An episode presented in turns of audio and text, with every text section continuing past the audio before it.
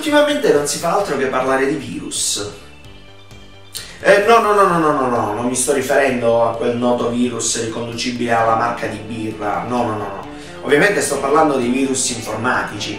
Se vi siete mai chiesti che cosa sia un virus informatico, come funziona e come possiamo difenderci da esso, restate sintonizzati, ne parleremo tra poco.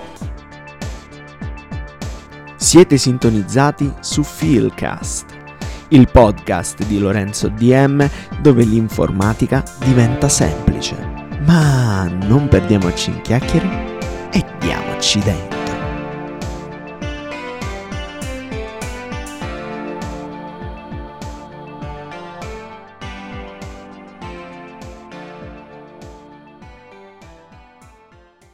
Salve a tutti amici del web e bentornati sul mio canale, io sono Lorenzo De Marco e anche oggi parleremo di informatica e tecnologia. All'inizio del video vi ho chiesto che cos'è un virus, come si diffonde e come possiamo difenderci da esso.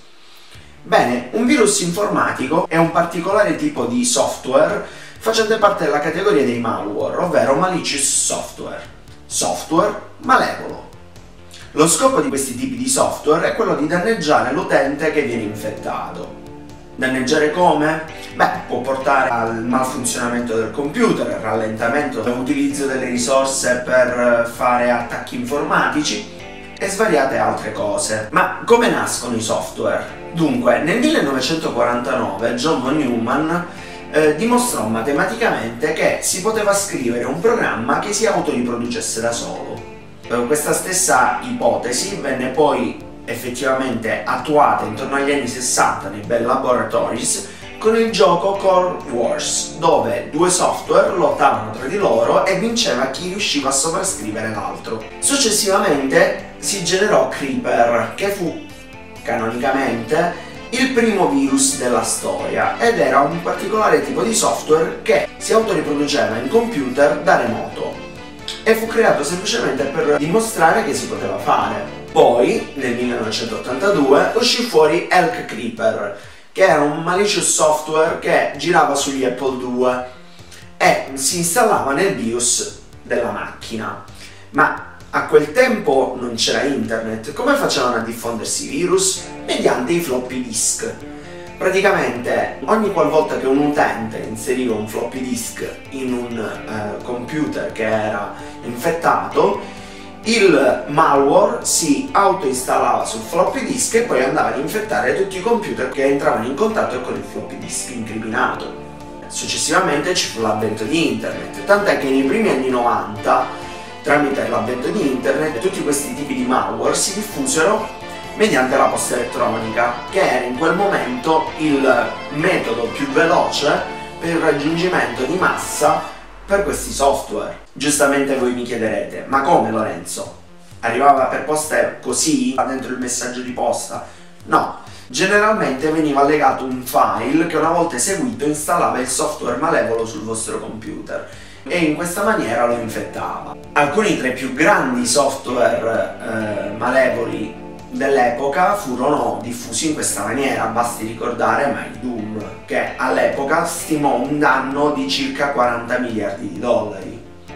Bene, voi direte, ma funziona così per tutti i sistemi operativi? No, ogni sistema operativo è differente. Infatti molti di voi mi diranno, ma queste cose funzionano solo per Windows?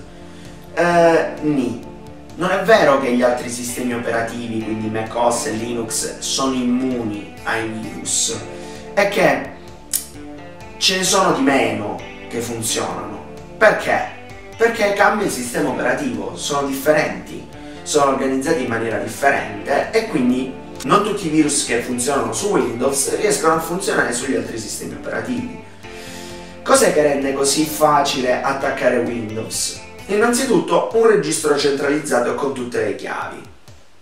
Quando si installa un programma in Windows si crea una chiave di registro.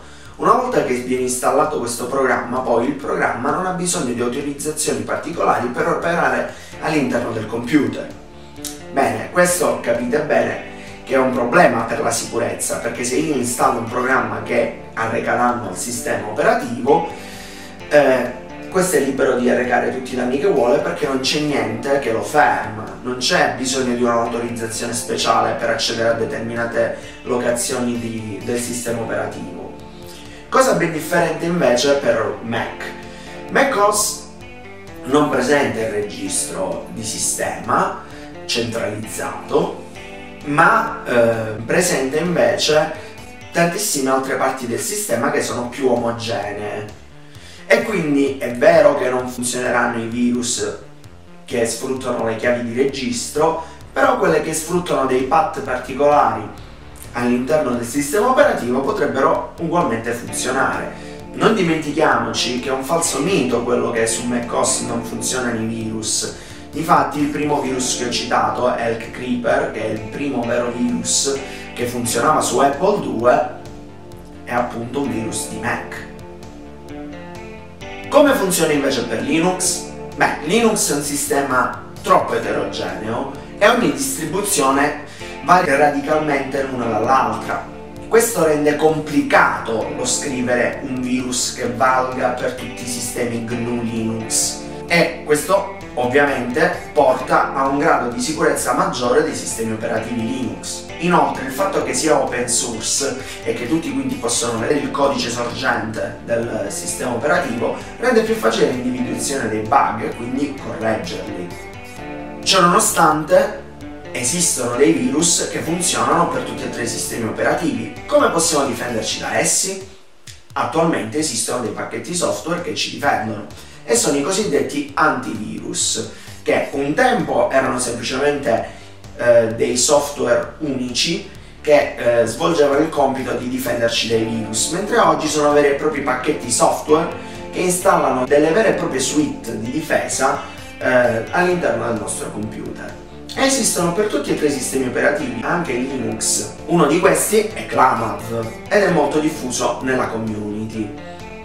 Quindi voi direte, basta stare attenti a non aprire gli allegati delle email per stare tranquilli? Sì e no, in realtà eh, per non prendere virus bisogna installare software eh, riconosciuto, non bisogna installare software da fonti che non si conoscono, bisogna fare un utilizzo consapevole del web, cioè bisogna evitare di cliccare un po' ovunque alla cieca sui siti web perché spesso e volentieri potrebbe nascondersi all'interno di una pagina HTML un malware e quindi di conseguenza bisogna stare molto attenti su come si utilizza fondamentalmente il computer. Tuttavia esistono, adesso esistono gli ad blocker, gli anti-pop-up, gli anti-tracker. Questi software ci aiutano enormemente mentre navighiamo su internet a evitare di contrarre dei malware. Tuttavia, se io sono ostinato e vado proprio su quel sito sconsigliatissimo che non bisogna visitare, può capitare che il mio computer venga infettato da virus.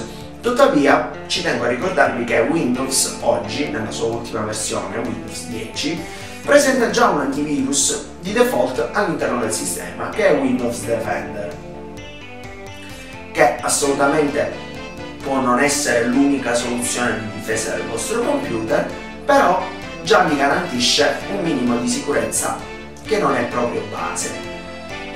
Spesso e volentieri mi è capitato, sia a me che ad alcuni miei amici, di eh, trovarci in ambienti Linux e semplicemente prendere il virus col, con il nostro mouse e spostarlo nel cestino. Questo perché nel momento in cui il, il virus è innocuo, è un file come tutti gli altri e quindi può essere rimosso.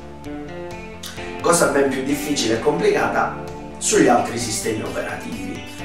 Se può esservi utile comunque, sappiate che ehm, è molto comune utilizzare una live Linux per rimuovere i virus più complicati, proprio per questa solidità che gli ambienti GNU Linux garantiscono. Detto questo, io vi ringrazio per avermi seguito, fatemi sapere la vostra nei commenti e noi ci becchiamo alla prossima!